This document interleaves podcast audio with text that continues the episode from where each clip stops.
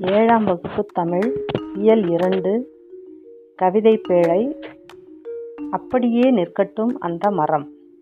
வாசிப்பவர் ஆர். ஜோதிலட்சுமி பட்டதாரி ஆசிரியை ஊராட்சி ஒன்றிய நடுநிலைப்பள்ளி ஜி. கல்லுப்பட்டி ஆண்டிப்பட்டி ஒன்றியம் தேனி மாவட்டம்.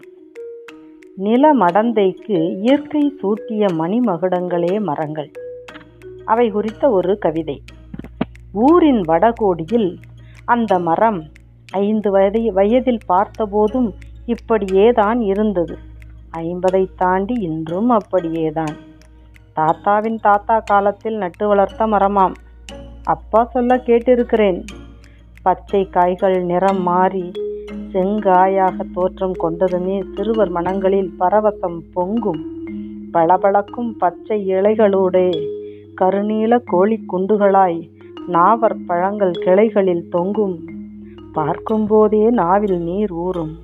காக்கை குருவி மைனா கிளிகள் இன்னும் பெயரறியா பறவைகளுடன் அணில்களும் காற்றும் உதிர்த்திடும். சுட்ட பழங்கள் பொறுக்க சிறுவர் கூட்டம் அலை மோதும். வயது வந்த அக்காக்களுக்காய் கையில் பெட்டியுடன் ஓடி ஓடி பழம் பொறுக்கும் தங்கச்சிகள்.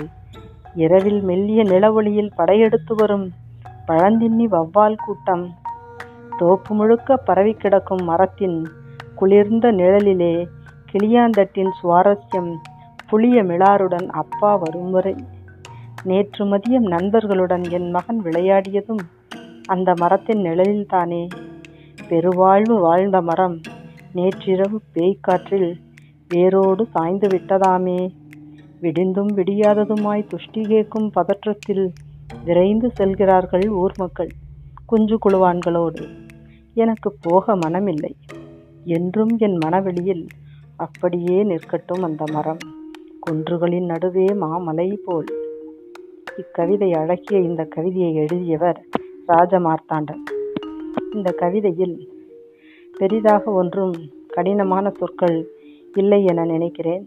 இது போன்ற கவிதைகளை அதிகம் புது புது கவிதைகளை நாம் படித்து இது போன்ற கவிதைகளை நாமளும் நாமும் எழுத முயற்சிப்போம் குழந்தைகளே. இந்த கவிதையை ஒவ்வொருவராக எழுந்து வாசியுங்கள் பார்க்கலாம். அதன் பின் இது இது குறித்து இன்னும் சில புது கவிதைகள். கொப்புகளை விளக்கி கொத்து கொத்தாய் கருவேலங்காய் பறித்து போடும் மெய்ப்பனை ஒரு நாளும் சீராய்ப்ப சிராய்ப்பதில்லை கருவமுக்கள் குழந்தை வரைந்தது பறவைகளை மட்டுமே. வானம் தானாகவே உருவானது. இது போன்ற எளிய கவிதைகளை படைத்து வர உங்களை கேட்டுக்கொள்கிறேன். அதன் பின் இந்த கவிதையின் பிற்பகுதியில் மதிப்பீட்டு பகுதியில் கேட்கப்பட்டிருக்கும் வினாக்களுக்கு சரியான பதில்களை எழுதி பழகி வர உங்களை அன்புடன் கேட்டுக்கொள்கிறேன். நன்றி. வணக்கம்.